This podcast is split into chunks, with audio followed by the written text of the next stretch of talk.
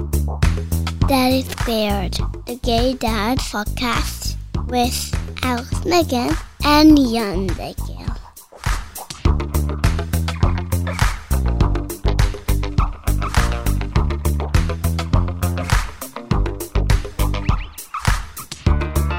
Hello and welcome to Daddy Squared, the Gay Dads podcast. I'm Yay. Alex. I'm Jan. I love that you start. well, it's so thank you. cute. I like to initiate. Alex and I are a married couple. For those who don't know, just joined us. We have five-year-old twins. We had them through surrogacy, and we like to bitch about stuff. For example, Each other. also something that I really found anno- annoying in relationships that people I'm are sorry. I just think that's funny because we just had a knockdown, drag out fight right before we pressed record. So I wonder what we're going to be talking about. So I want to talk to you about ice cream tastes. yes. I mean, isn't it annoying that your husband like would order something like you go on a like an ice cream store Yeah. and you will order like the absolute thing that you're not going to order No, I don't think there's anything wrong with that. Why? Why do we have to order the same flavored ice cream? What are you talking about? not the same flavor but we went to palm springs uh, last weekend and alex ordered uh, salted caramel salted, salted, Salted. caramel. Yeah. What? Mm, it's good. it's like it's salt and it's caramel like two of the things that it doesn't go together Okay, for me first of all, cream. you put salt in everything. So why not put it in something sweet? Um, sweet and salty together are an amazing combination. Do you or do you not like um, uh, chocolate covered pretzels? no Oh, never mind. Okay, and I want to extend that to tasting men. So sometimes you see someone and you're like, oh, on the street, and I'm like, okay, should I be offended by that? Are you going to make me quote Paula Abdul again? Opposites attract. I'm sorry, but you know when she gets it right, she gets it right. Our tastes are uh, are compatible with each other, even though they're opposite. You like old, bald, fat men, so that bothers me because you know essentially I'm like, oh, You're not bald anymore. not anymore.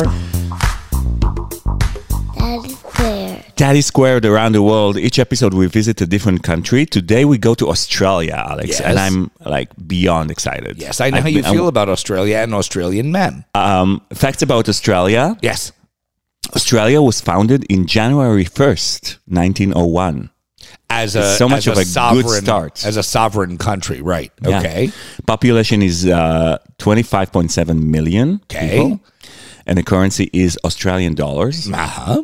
One Australian dollar is 78 cents. Ah, okay, all right. And the national food is, and they pride themselves as meat eaters as well. I Yeah. didn't know that. So Yeah. the national food is roast lamb. lamb. Lamb. So, so for those Israelis listening to us, you don't pronounce the B at All the end. Um, yeah, that's interesting. I didn't know about the roast lamb, but they, yeah, certainly a lot of meat. Uh, three things you didn't know came from Australia. Uh, the first one is notepads. Notepads. Yeah. Where do you pull some of this stuff from? I mean, what does a notepad mean? I have a big just like uh, hoo-ha. In 1902, uh, owner of Tasmanian-based uh, stationery shop thought it would be a good idea to cut some papers, Yeah. really thin, And and, glue them at the top, and then put uh, cardboard My below that. God, I'm trying to think about what happened before that. Like it was just loose papers all over That's the place. that, that's why he thought it's a good idea Yeah, to, to glue smart them. guy. Yeah. The second thing is uh, Uggs. oh, What? well, I just want to make sure that everybody knows that Uggs and Tim Tams are from Australia. I don't know what. Oh, Tim Tams are the the crackers. Yeah. I mean, I'm gonna put them both at an equal level of appreciation for me, which is not really very Uggs high. cute. Uggs seem to me to be something that is begging to sweat in. Like I always see people wearing Uggs, and we live in Los Angeles, and I see them wearing Uggs, and I'm like, God, it must be like sweaty and disgusting in there. Not in winter. Eh. All right, go Okay, on. The third thing you didn't know came from Australia. Are you ready for this? I'm- Are you too ready for this? because I've been waiting for this for literally four seasons of that show. The Minogues. That is not a kind of boot. For those of you who don't know, they're not like the Uggs. The the the, The Minogues- Minogue- Who are the Minogues? The Minogues are sisters, Kylie and Dannii.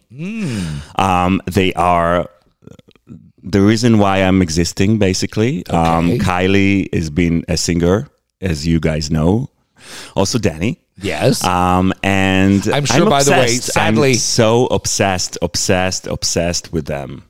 I know you. just I know I you are. Don't know what Our to say. listeners may not know that as fully and richly as I do, but um, my husband has a certain insanity for the Minogues. Um, and by the way, I thought it was kind of sad how you said also Dannii because I'm absolutely sure she is so used to hearing also Dannii. um, but You know, I just have to say something that I I really the appreciation for Dannii really grew grew for me. She had a an autobiography uh, out, which I read in like three days, which I thought is great. It's amazing, like what she's been through and uh, how she dealt with life and being the sister of.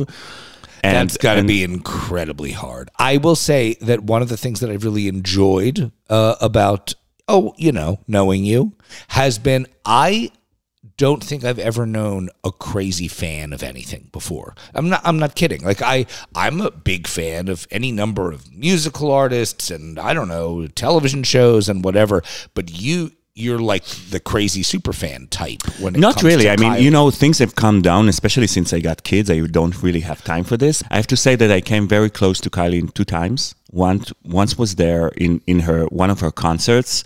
I was in the front row, and it was right after she came back from uh, Cannes. was it? Yeah, Showgirl Homecoming. Um, I held a sign that says, Kylie, you are my white diamond for 20 years, but I still haven't got your autograph. And I was like first row, and she was like doing her routine. She was trying to look at, you know, what, what it said that? Like she didn't really get it. Right. And somehow in the middle of the show, she stopped everything. She's like, I want to see that sign. Yeah. And I was like freaking Okay. I brought a pen with me just in case she will get attention to Right. it. And I spelled my name on the back of the sign. So she won't have any problem to figure out like what my name is. You is. came prepared. So prepared. Somebody brought the sign to the stage and she's like ready to everybody. And she's like, How come you don't have my autograph yet? And I, I told her, Listen, I come from Israel. It's really hard. You never come there. So whatever. She's like, I wish I had a pen. And I'm like, and she was like, "Oh my god, I just have to." And she was like, "Put the the sign on the floor and laid over it and signed it in Did a she very really? sexy She way." over. Yeah, she's, she Very does everything sexy in way. as sexy a way as possible. Yeah, that's uh, that's the first one. The second one happened when uh, I was in America and I I worked for MySpace. I did a, a TV blog. I got an email saying uh, we want you to do uh, a feature on the show Extra. This is a, a show that uh, with Mario Lopez. It's a, it's a kind of interviewee celebrity show. And then like a, a day after, I remember that I got another email and she and the email said, "Okay, just so you know, uh, please be prepared to interview also the guests on the show on these episodes. Um, if you, if you want, you don't have to."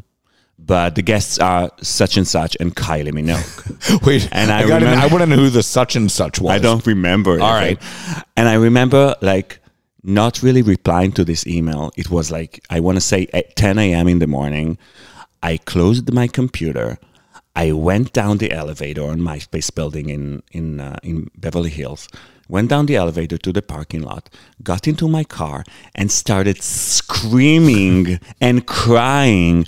Oh my god! Can I just remind all of you that just a minute ago, or like what feels like 20 minutes ago, before he started telling these two stories, I said he was a super fan, and he said, Well, no, not really. But go on. Anyway, so uh, And then there's the restra- then there's the restraining order that you probably have against you. And then there was like the time where our kids were two, and every blonde woman that walks down the street, they would shout, "Here's Kylie Minogue!" and I'm like, "No, it's just a blonde woman." um. Anyway, yeah, super fan. Yes. Uh, I got it out of my system. Now you guys know me better, and if you want to get into my heart, it's through Kylie. That's beautiful. I know, right? Uh, Oh, and wait. Maybe that's back- what I need to do. you know. Ah, crap. So it's time to go back to life and to go back to Australia. All right. Um, our guest today is Tom Snow, is the chair of Equality Australia. He was a co-chair and founder of the Equality Campaign, which led to successful yes vote to Australian marriage law. He has kids. He did it through surrogacy. We're going to hear all about this. But uh, before we go on the plane, Alex, Before we get on the plane, I do want to talk about a Supreme Court case that's coming back, uh, I, I guess soon. It hasn't been decided yet, or at least we don't know what the decision is. This is a case in Philadelphia where there is a Catholic organization that is paid by the state of Pennsylvania or the city of Philadelphia to vet parents as potential recipients of foster children. And this Catholic organization came back to the city of Philadelphia several years ago and said, well, we will continue to provide this vetting service for which you pay us, but uh, we must let you know that we will not place gay parents because of our religious beliefs. Now, just to be completely clear, they are only one of several organizations that vet parents for fostering and adoption. So a gay couple could theoretically go to a different organization to be vetted. But the city of Philadelphia came back and said, well, uh, because of, you know, this little thing called the separation of church and state, we can no longer pay you for this service at all because we don't allow discrimination based on sexual orientation. And therefore, you can't work for us uh, in your capacity, even though you're a religious organization, uh, because you do discriminate. This has gone all the way up to the Supreme Court. And uh, the prevailing belief, although we will know very soon, is that the Supreme Court is going to come back and they're going to back the Catholic Church. Mm-hmm. And the reason will be that, you know, the American protection of religion and separation of church and state is really complicated. On one hand, um, the government cannot get involved in supporting religion. But on the other hand, the government needs to allow religion to uh, flourish in its own way, and people need to have religious liberties. So, because of the judges that are that now represent the majority of the Supreme Court, the belief is that they're going to come back and say this Catholic organization needs the freedom to express their own religious beliefs by not placing gay parents. Now, I as a vaunted jurist, I'm going to tell you all that is fucking insane. It's insane because the Catholic Church is free to live their lives and, and worship any way they want. But if they're receiving money from a state government in order to provide a service, then they need to follow the laws of that state. And to me, the idea that they might come back and say, no, the state has to keep paying them to provide a service, and within that service, they're going to discriminate against gays, blows my mind. What blows my mind is that the state can say, okay, we just don't want to pay you. Well, that's right. Without any reason. Well, like we just don't want to pay this church anymore. Well, I mean, when you take away an organization's money, you are generally asked why are you doing it, and they were very honest about why, and they they should be honest about why yeah, because it's it their is, right to to say we want to pay you. Well, apparently not, or we will see, and. Um, you know, thanks. that's what happens when you have a very mm, president. A very um, mm, president? president. You mean a shit? Yeah. He was a shit. He's gone now, but he, this is his legacy. Brett yeah. Kavanaugh is his legacy. Hi, Brett. If you'd, oh, excuse me, Your Honor, if you would like to give us a call and join our podcast, I would be more than happy to discuss this and other gay issues with you. You know, Your Honor. This is a serious invitation. Oh, it is a serious invitation, and I would be very respectful if he were to come on. Right. Um, hopefully, he wouldn't be like you know ha- he wouldn't have had too much beer as he claims that. Are they did. allowed to interview? Even? Oh yes, absolutely, okay. and they do. They right. would never come on. He would never come on a thing like this. He doesn't have the balls. He doesn't have the balls. All right. Well, so enough of, of Judge Kavanaugh. Let's go to Australia. All right. We're going to Australia. Hi, Tom. How are you? Hey guys, really well. Thank you. Welcome. Uh, it's so great. Yeah, it's so great to talk to you. I think it's the longest we've ever Skyped. To. That's right. This is a distant Skyping. What's the story of our lives now? Um, you know, so much Skyping, and so, but it's a great way to do um, do business and chat to people too. We yeah. would much prefer to have flown over, uh, but that's not in the cards right now. I want to start with uh, talking about the movement that you founded, the Equality Australia.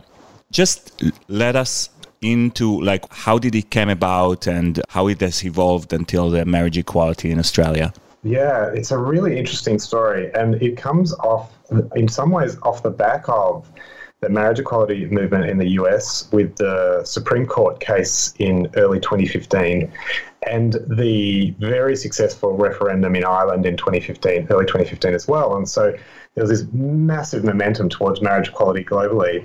And many people thought, oh, well, Australia's next. But um, what we found was that um, while to get marriage equality in Australia would, would normally have required passing a law through the Parliament um, through both houses of parliament here in Australia or in Canberra. Um, instead, the conservative right wing of our uh, right wing party, um, the Liberal Party, they were, were pushing upon us and forcing upon the gay and lesbian community um, this concept of a plebiscite or basically a referendum, which which was basically saying, well, we're not even going to pass the law until we, we hear from the Australian people, and every Australian person has to have their voice heard.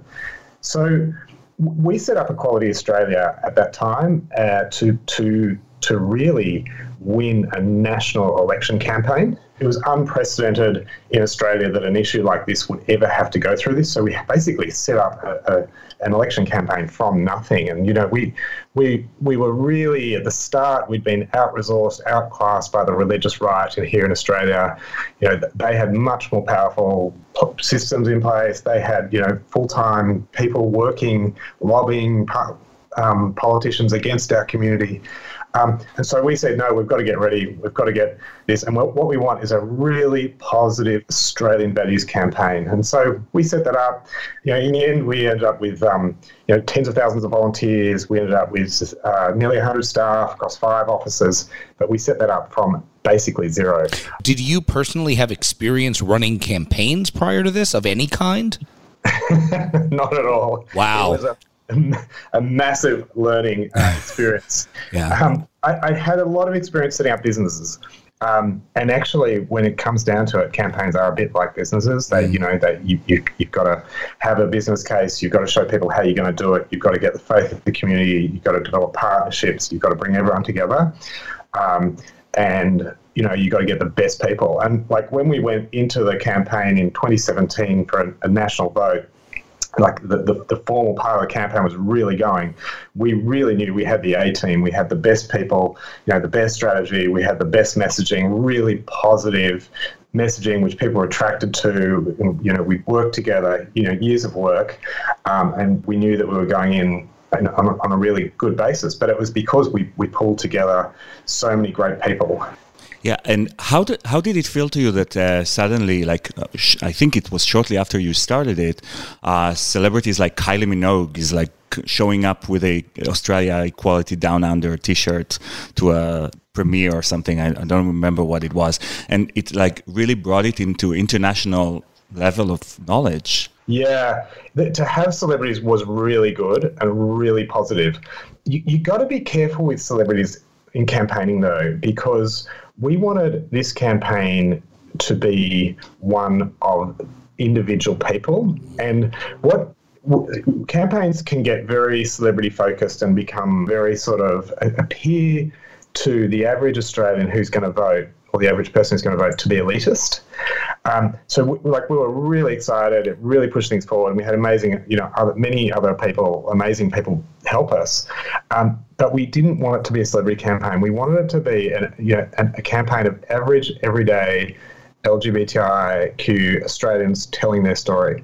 And in fact, the first part of our campaign was actually training our community to tell their story to their family and friends one thing we learned from the Irish campaign, even in workplaces, someone might be working with someone who is who's a lesbian, let's say, and they voted no, and they and then afterwards they, they, they were like, well, why, why did you vote no? Because I'm, I'm a lesbian, like I want to get married, and they, they didn't realize, and they, they was like, well, I, I, didn't realize it's important to you. I didn't realize you wanted marriage. Right. That. Uh, so so so yeah, we, we, we were really about the grassroots, about getting our community to talk to their family, talk to their friends, talk about why this is important to them.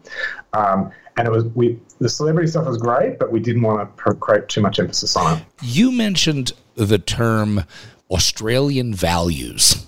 What do you think Australian values mean to the average Australian that you were playing against? What what are those? Yeah, well, well, like all value systems, um, you know they're, they're, they're multifaceted and, and and there's all parts of it. But uh, one really interesting thing is comparing. You think Australia and America are very similar countries, and in reality they are, and we have very similar cultures but there are differences. And, and you look at Australia and Ireland and you think they're very similar countries, and we're probably more similar to the Irish, but there are some differences. And, and so I'll give you an example of the big ones that we saw. Um, in uh, Ireland, the big messages around um, around marriage equality were about, about equality. Um, uh, was probably the biggest. In in the US, there are a few things that we use, but but um, freedom was a really big one. Um, equality and rights would be big ones in the states. Um, which uh, uh there are others, and so don't get me wrong, but the, but when we message tested those um, in Australia, Australians don't really. Freedom's important, but it doesn't really hit home with them. Equality, yeah, that that that start people start to go, yeah, yeah, equality. But the big thing that Australians get is fairness, and what we realized is that people just saw it as not fair mm. that um, that that gay same-sex couples were not able to get married, and so it, it's not about equal. Like people say, well, you, you, know, you can equal whatever, like you know, um, but actually, is it fair? And there's a real part of Australia that says, you know, we're, we're not totally about equality. We're not totally about. Well, we're not really about rights much for, for many people in central Central Australia. Um, but fairness is really important to them and they can see the unfairness of it and they're like no that's not right that's that's just not and it's not decent that we're not there's a group of people here we're not treating the same so what was um, the what what was the outcome of the referendum uh, so we huh, how funny I forget the exact number now. We got uh, 64% wow. in favour, um, with amazing record numbers of turnout in the 80s, uh, 80%. Um, so it's an amazing result. Now, were were the results binding, or were the results then used by Parliament in order to decide what the law would be? It, it, the latter. So it was, a, it was a it was a it was a it was like an informa- informative campaign. I see. But one good thing is that it is very hard for a government of any persuasion, whether it's left or right, um, to ignore such a such a strong result members of parliament have their own um, their own discretion to vote how they want, and some said, "Well, we'll vote with the national result," which was which was uh, obviously positive. Um, others said, "We'll vote with the the result of my electorate," and we won just about nearly every single electorate. All right, let's switch gears and let's talk about making babies or having babies. Um, so, so I'm interested in understanding um, historically uh, whether marriage was in or out of the picture. Uh, how could gay men specifically, but anyone in the LGBTI community, um, go about um, having a family with children? And one thing you have to realize, a big difference in Australia to the States, is we have this thing uh, called de facto marriage. So if you've been together with someone and living with someone for it varies a little bit state by state, but, but but usually two years, you've got most of the rights and you're basically treated as a as married uh-huh. um, at law. So, so winning marriage was critically important for the country, um, but it wasn't so important. wasn't quite as important for parenting. Um, so that, that you know that's an interesting difference between the two countries. Mm-hmm there are obviously, as you know, many ways to create families, many, many ways to, to, to do it, whether it's, um, you know, through surrogacy or adoption or co-parenting are probably the big, big three. Um, you know, and historically, many lesbian and gay couples did it through co-parenting. Good news in Australia is that adoption is reasonably equal. That the law, at any case, is reasonably equal for gay and lesbian couples to adopt as, as um, opposite sex couples. Yeah.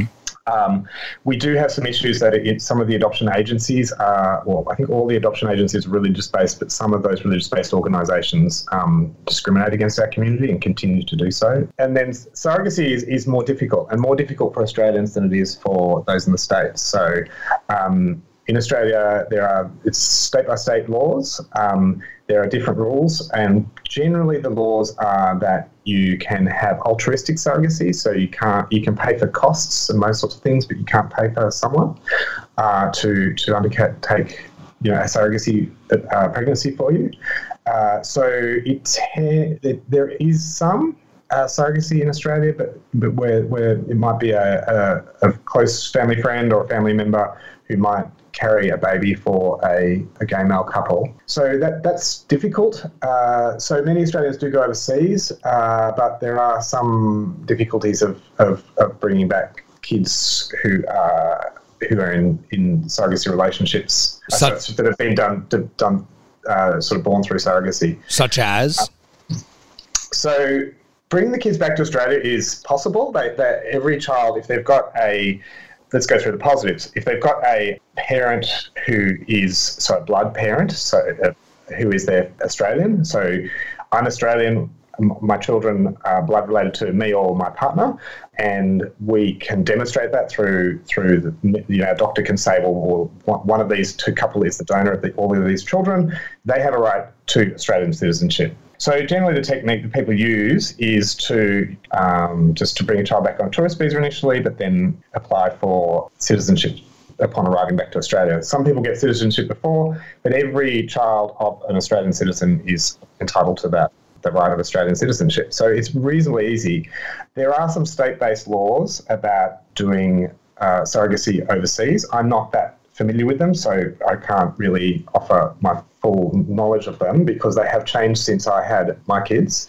Uh, but there are some difficulties with state-based laws about whether that's allowed. As, as far as I know, I don't think there's been any enforcement of those state-based laws. But I am I'm by no means an expert because, as I say, this um, we had I've got ten year olds and a six year old, and all of that predated any of these. uh, Wait, the 10 year olds are twins? Yeah, I've got twins at ten and a six year old. You had twins and then you had another one? Yeah, we don't understand that. we, we, we, we have five year old twins, and if you told us to have kids again, we would probably just, you know, blow our brains out. But okay. Hey.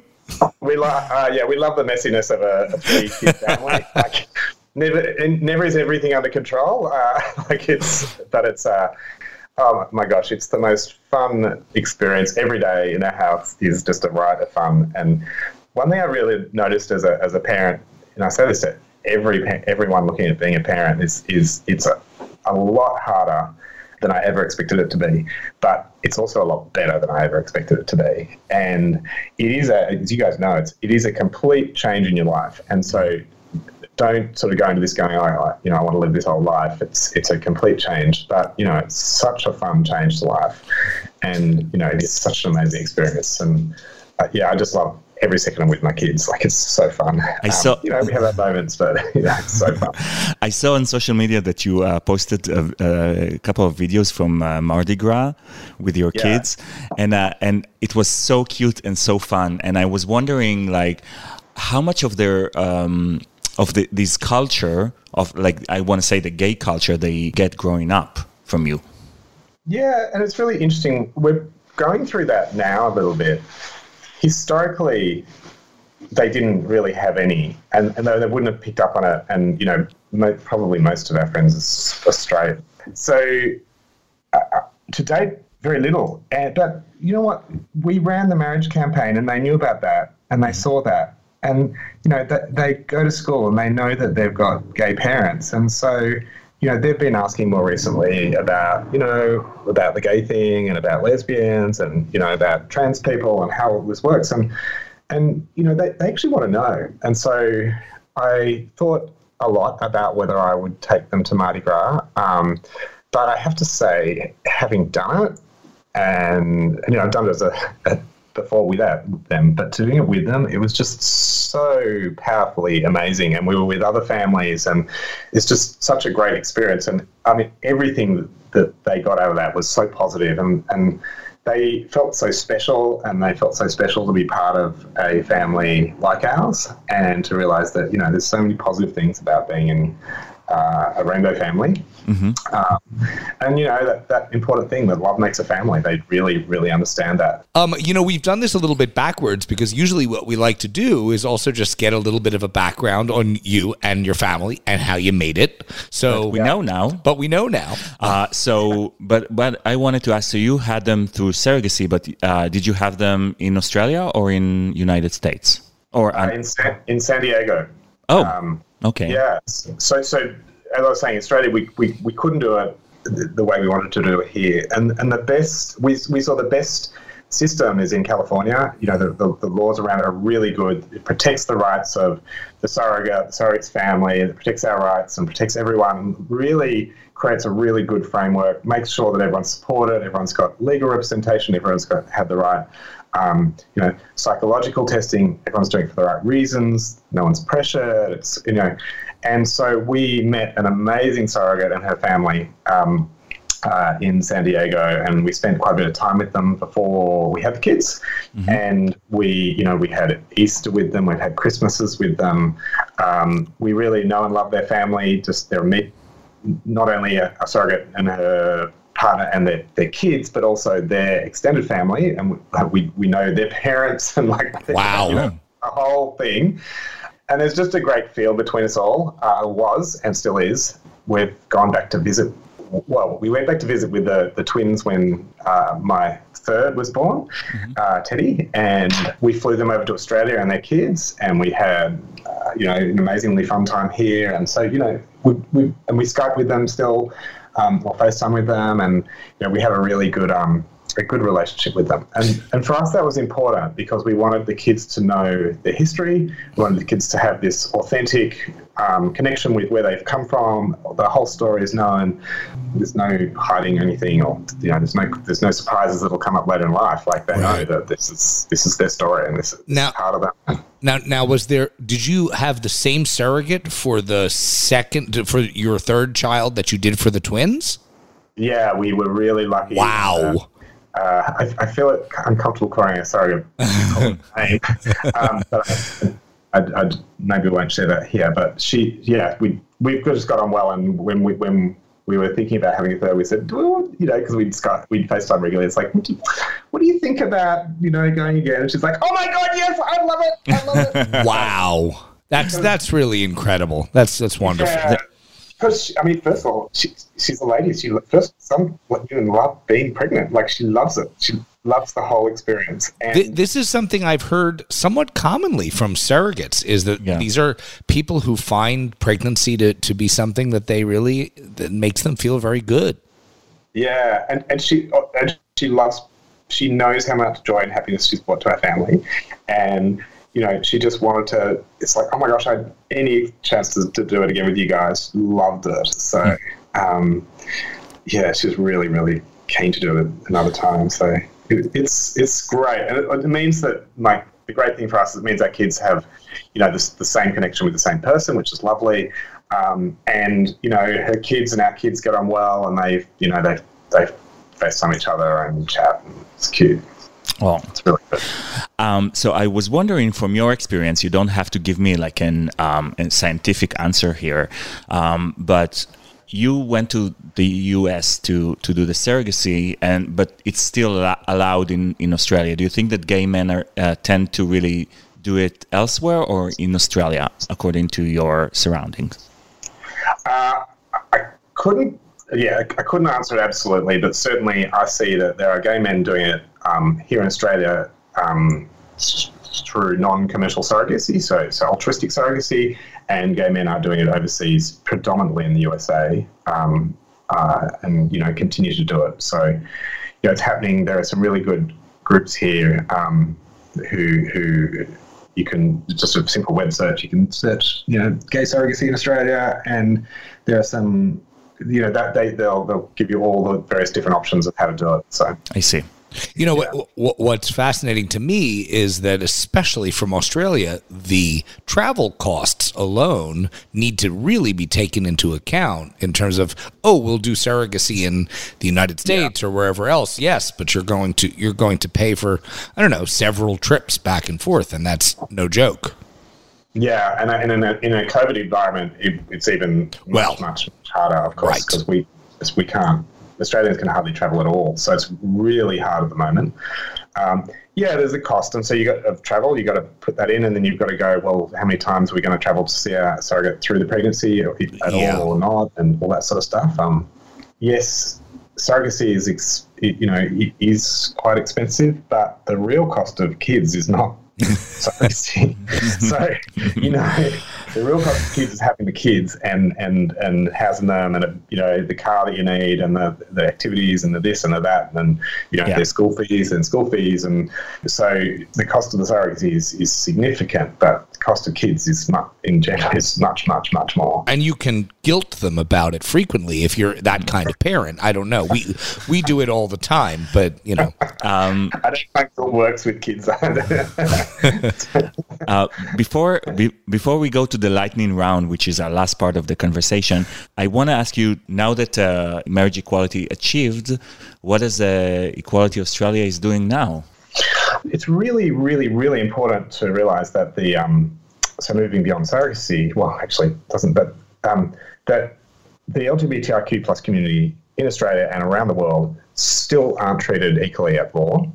Um, there are a huge range of things that are going on. So, first of all. Um, the far right in Australia are still trying to wind back a lot of our existing rights. That's sort of number one. So we, we need to, to continue to fight back against that. Um, the other part that is really important is that you know there are heaps of people in our community that, that aren't treated equally and fairly, and the, the, the most obvious is the trans community, who um, you know, there's a, whole- a whole range of laws that discriminate against them. Um, but even our community, the the, the, the gay dads community, um, the you know the, the fact that we can't uh, have kids overseas um, and and bring them back to Australia in, in a very clear way that's very clearly consistent with the, the laws, um, you know, is is difficult. And so, you know, similarly, you know, teachers at at um, teachers at religious schools can be fired if they um, come out or if they uh, get married. So there's still a, a, a significant amount of um, a significant amount of discrimination at law, uh, even just at law, let alone in our community, um, where where you know we, we need a lot of work. The other really important thing is, as I mentioned before, you looked at the marriage equality result that there are some some communities in Australia where you know we still have a lot of work to do, um, and so th- those are sort of the first gen- first generation Australians, uh, and really trying to, to you know there are some very vulnerable people in those communities who really need a lot of work, uh, really need a lot of help. Um, so they're the sort of things that, that Equality Australia is working on now. excellent, Tom. Um, we want to thank you for the easy portion of this interview, but now, now we get to the difficult part. Are you ready? Oh God, yeah. right. Hey, Let's go. No, no, there's no, there's no avoiding it. What was the first solid food that your twins were fed? the first solid food. I told you this was difficult. Uh, you did, and it would have been like a mashed up, like it would have been a vegetable, like mashed potato or something like that. You know that the the ethnocentric Americans in us were hoping for something a little bit more, you know, Australian, but that's fine. Yeah, like mashed up kangaroos. Right, exactly. Can't, yes, no, exactly right. Um, we'll we'll just go with that. So he said Barbie. mashed up mashed up kangaroo. Good. Having a Barbie. Uh, but but now, what is the most frequent dinner that you guys have? Uh, I think it's like a lot of uh, people in the West. The one thing that goes down with no problems is spaghetti bolognese. I think so many parents would say that, and my kids will eat bowls and bowls of it. When you can put something else on the table, and they'll they'll nibble around the side. But good old what we call spag bowl here in Australia, it uh, goes down a treat. Excellent. Number three. Do you guys have a you or your partner have a family cold or flu remedy that we might find entertaining? Yeah, yeah. There there is one that's like just that works every time. It's almost guaranteed to cure, uh, and that's called a COVID test up your nose. and the threat of one, and uh, suddenly a lot of you know suddenly a lot of sicknesses go away when there's a threat of a, um, a swab up nose for a COVID test. God, Uh, that's- and they've all, they've all had one, and they all say, "Oh no, no, no, no! Suddenly I feel a lot better." So you better." say so so they have they they say they don't feel good and you say, "Well, we're going to have to do a COVID test." it, It's- it cures it eighty percent of the time. It's inspired. I love it. Our fourth question is what is the first thing you want to do or you've already done as the pandemic eases? Um, so we are very lucky in Australia in that we actually have no local COVID. So our lives, uh, with with very few exceptions, uh, is back to sort of a, a, normal. But we are stuck in a domestic life, so we can't travel overseas. Right. But that's other than that, things are back to normal. Um, and so the, the best thing for me when so we were had a very relatively short lockdown of six weeks and and and I we loved it actually. yeah, when it's really, six weeks, but, yeah. But it, but it was only six weeks. So um, we, like I love teaching and love doing stuff with the kids and it was amazing. But and what it did mean was that we were together 24 hours a day with no distractions, no ability to do anything else. And it really helped us grow together as a family and spend more time together. Um, we got on top of a few disciplinary issues that we needed to get on top of, and so that was really good. And the kids come out of it for the better. Um, but I do have to say that my favourite thing of coming out of the pandemic, of our six weeks short lockdown, uh, was going back to school, and uh, it was a, it was like this has been great, but I, but you know, I'd, I'd love the kids to go back to school, and I love the balance of lifestyle now that we have, and kids back to school, you know, during term time, we can love holidays and sort of just get back to a sense of normality, and it's been it's been so nice just to be able to to be free, sure, to, in this country, so. Yeah. All right. The last and certainly most important of the questions is please give us the name of a gay icon from Australia um, who does not he or himself have to be gay, but world renowned. We should all know who this is. Well, there were two people, two gay icons in this country who were just phenomenal um, through the campaign, and, and they were just they, they told their personal story, and actually they were the two of the most loved Australians and two of the most trusted Australians. So there's a thing. Uh, there's a basically there's a trust score um, of every celebrity, and what we found were, when we were doing the campaign that these two Australians were ignoring the gay Australia thing. Actually, these were two of the most trusted Australians names totally people who really would want to hear their story and really trust them.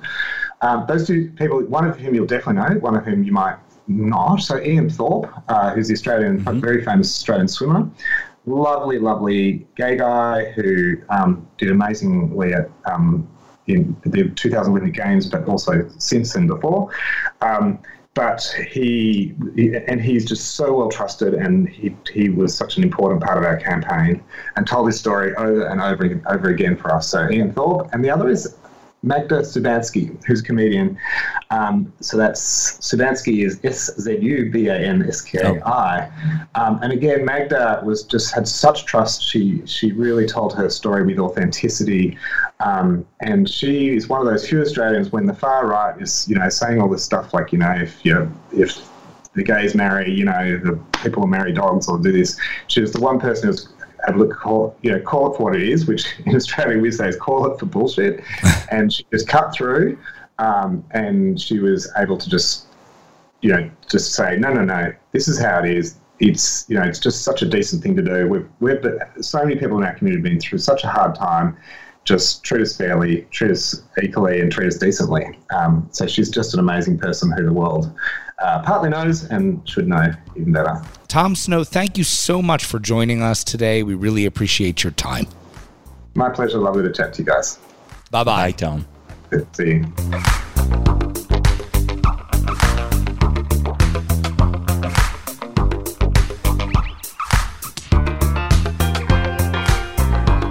Daddy Square, the Gay Dads podcast around the world. We're dealing with Australia this week. And thank you, Tom, for joining us for the conversation. Alex and I are here uh, back from the interview. And I want to go over just a summary of uh, options for gay men who want to become dads in Australia. Everything that I'm saying right now can be found on daddysqr.com slash Australia. So we'll start with adoption. Currently in Australia, laws around adoptions and fostering by LGBT people differ by state and territory. The first step uh, prospective parents have to do in order to, if they want to pursue adoption, is just to research the type of adoption within the state. So there are three types of adoptions in Australia domestic adoption, inter-country adoption or permanent care and foster care, which is a little slightly different than adoption, but it, the result it's the same. It's just the legality of stuff. Religious, and that's what we talked about before the interview. Religious-based foster care agency may appeal uh, to legal provisions allowing them to refuse to. Uh, give uh, to place a place gay uh, a child with with gay parents. Yes. Yeah. Um, so you know, it's it, it can take some time, but overall, it's not impossible. You have just to have to find the right right place, and there's a website that's really helpful: adoptchange.org.au. Uh, Right. That's uh, that can really help you guys with with figuring out stuff about adoption. Surrogacy, uh, uh, altruistic surrogacy and egg donation is the only type that is currently available in Australia. Unfortunately, Western Australia only allows single women and heterosexual couples to engage in surrogacy. Wait, what does that yeah, mean? it's not allowed for gays. So it's like a state. It's Yeah. like a state within Australia that doesn't. Wow. Yeah. Okay. um, a typical surrogacy agency in Australia costs um, something like seventy thousand Australian dollars. Okay. Uh, most of the costs are for IVF. Right. Right. Now, co parenting. So, uh, there's not enough information about co parenting if you research the internet. However, I spoke with uh, Rodney from the Gay Dads Australia. It's a uh, it's an organization and a Facebook group that's really helpful. and turns out that despite uh, the lack of information, co-parenting is currently the most common way for people to uh, to become parents. There is an, a legal history behind why there's not enough information about this. So I'm just going to say that I'm not going to tell you the story. It's a long story, um, but if you're looking on the internet, if it's not a person that you actually know that you co-parent with, and you're looking in the internet, beware of scams. Yeah. and God. you know things are things can be very problematic if you meet a person and you don't know who they are. Right. So what he says the the best way to find a co-parent if you don't already have like a friend, a female friend or somebody, is just to post on your Facebook page that you're looking, and your friends of a friend of a friend of a friend may reach out. So it's a lot of waiting and Yeah. kind of you know asking people, but it has to be very personal. Um, what he did say though is that, and I didn't hear it for any other countries, the LGBT parenting com- community in Australia is very well connected to each other. So lesbian moms and gay dads, they're all very connected, and they really help people who want to co-parent. So there is a chance, more than you know. Daddy, that's QR.com. I talked a lot with Rodney about co-parenting, and what he said to me that is really, really interesting is about the co-parenting agreement. To his idea, and he talks a lot about parenting agreement uh, and and co-parenting with with dad. He, he advises a lot, and his best advice, which I found very helpful, is that co-parenting agreement it's a living document, meaning that you revisit it after one year right and say this works this didn't work and you, mm. you agree that you're going to revisit it and although although it doesn't viable in court it's still you know the the judges still look at you know what did you think at Sure. the time right Sure. so it, it's helpful I, I just want to I just want to interrupt and, and say that it's so funny that in relationships like that you write down a document. Meanwhile, we had children using surrogacy and we're married and we don't have any documents or agreements about the way we're going to raise our children. Isn't it funny? Like it makes me say, well, why don't you and I sit down and write something down that says this is the way Why- we're going? why to do it when you, when we can just fight over Right, everything exactly. right I would say that's the best way to go. Just the fighting is the best approach. fighting and couples therapy then later to solve it.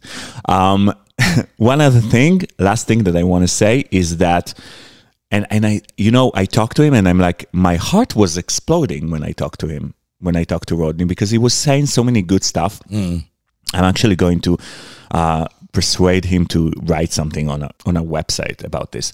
Um, what he said that basically in the first year of the baby, he's like, "There's not not much to do. The baby is pretty much sleep and eat and poops. That's all he does, or she."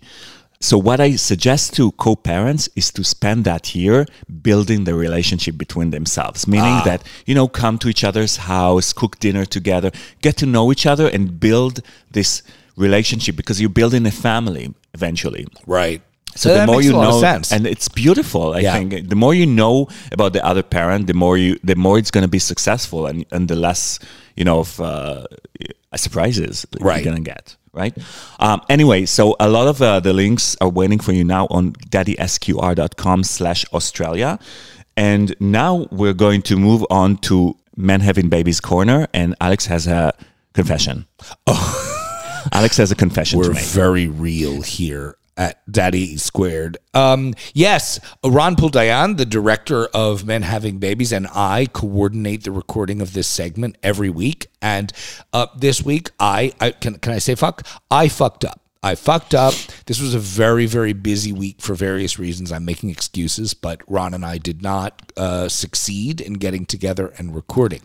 That So- said, it is possible that you will hear an MHB corner right now. right now if I get him on the phone during the weekend.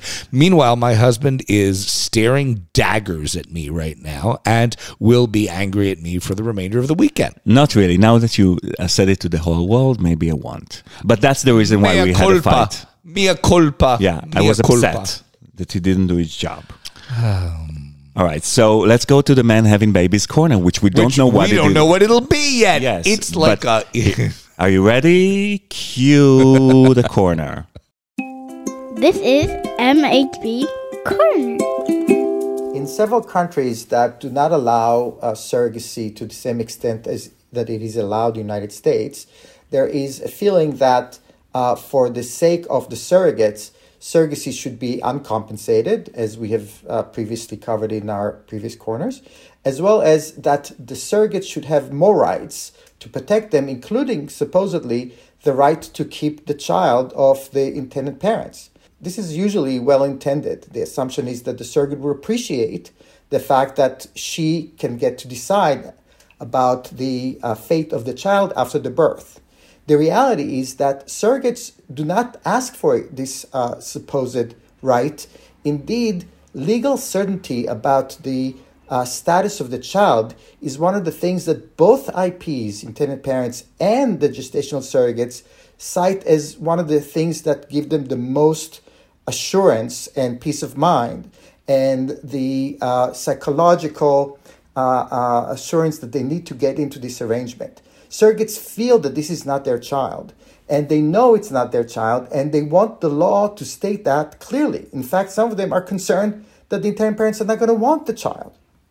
Some of them, of course, um, might uh, feel that this is a reassurance or validation of their internal intrinsic uh, intuitions that this is not their child and they do not want to be faced after the birth with this supposed uh, gift by the state that would tell her, Are you absolutely sure this is not your child? No, it's not their child. And the law should state that as it does very clearly in the United States and uh, those countries that are, uh, try to uh, have a period, or as they call it sometimes, a cooling off period, during which a surrogate should be allowed at least two weeks in some cases, as it is in some places in Australia, most, most of Australia, um, to make a, de- a final decision about uh, the fate of the child. That is usually a time that the surrogates really do not appreciate. ManHavingBabies.org. So we're back from MHB Corner. Thank you, Ron Poole-Dayan. That was really wise words. Stop. That's terrible. We don't know what the words were going to be, and we're recording this. I like the fact that we don't try to cover for like our crap. You know what I mean? Our listeners get to know what's really going on. How the, It's how just the sausage There's no made. production behind it. It's just me. That's not true. You do a tremendous amount of production. All right. Uh, besides the men having babies who help gay men all over the world with surrogacy, there are a couple of other organizations. So I mentioned Gay Dads Australia. Listen, guys, I have been a silent member in Gay Dads Australia for uh, the couple of months, just as a backup research for this episode. And I have to tell you, this is one of the most unique groups I've ever seen on Facebook it's it's a great way if you are looking to become dads. It's a great way. They accept members, uh, gay members who are thinking about that, and they are very supportive. And there's also subgroups for every state. So the main group is more about the discussion. The subgroup is more about this social stuff. So they arrange like activities and stuff like that. Um, so it's very rec- highly recommended to check that out. And I just want to thank everybody there. To I want to thank Rod- Rodney and all of the other guys who helped me with my um, query about co-parenting. Oh, query, will you? Right. Um, and I, I really encourage everybody to who's from Australia to visit there. Um, besides that, we have Rainbow Families, which is another organization. What what's interesting with Australian dads is that they believe in the and, and you know it's kind of remind me of what Tom Snow kind of uh, the Australian values Go on. that Tom uh, talked about.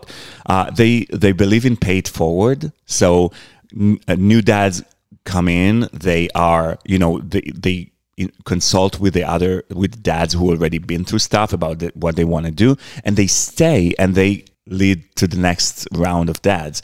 And I find it really beautiful, and That's it's a very good value. That's lovely.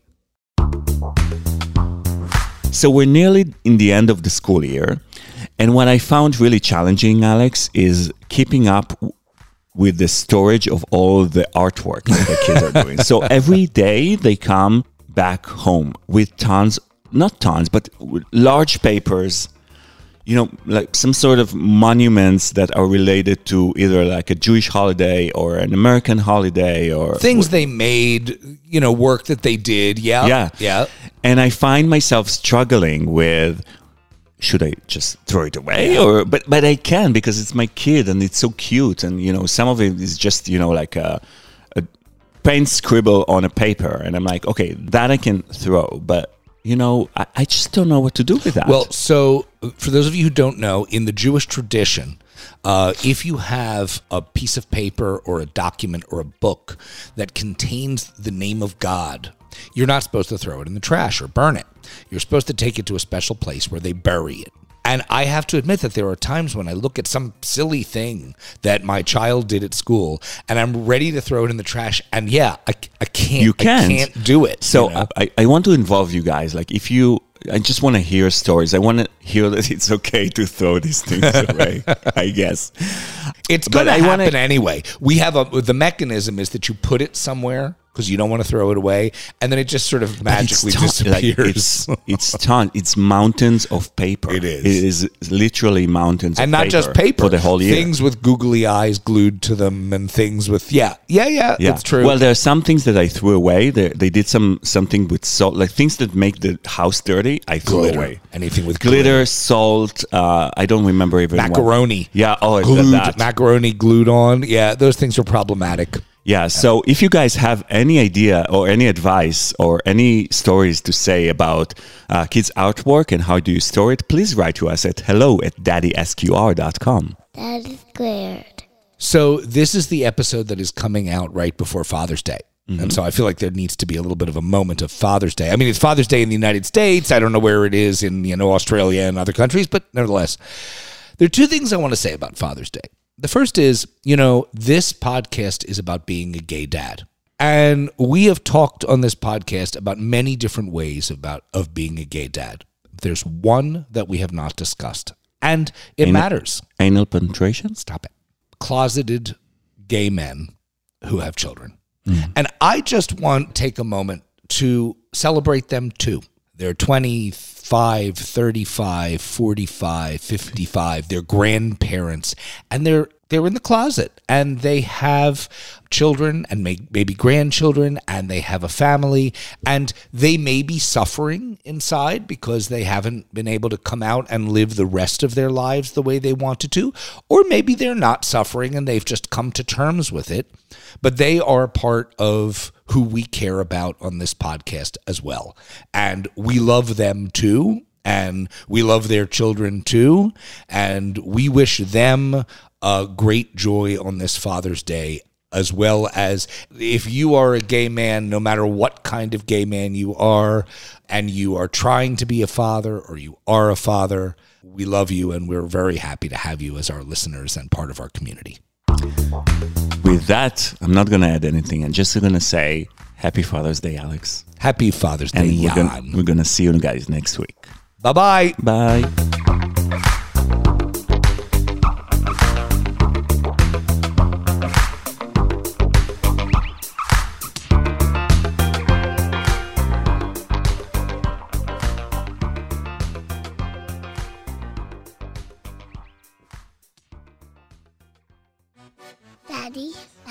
Daddy, S-Q-R dot com.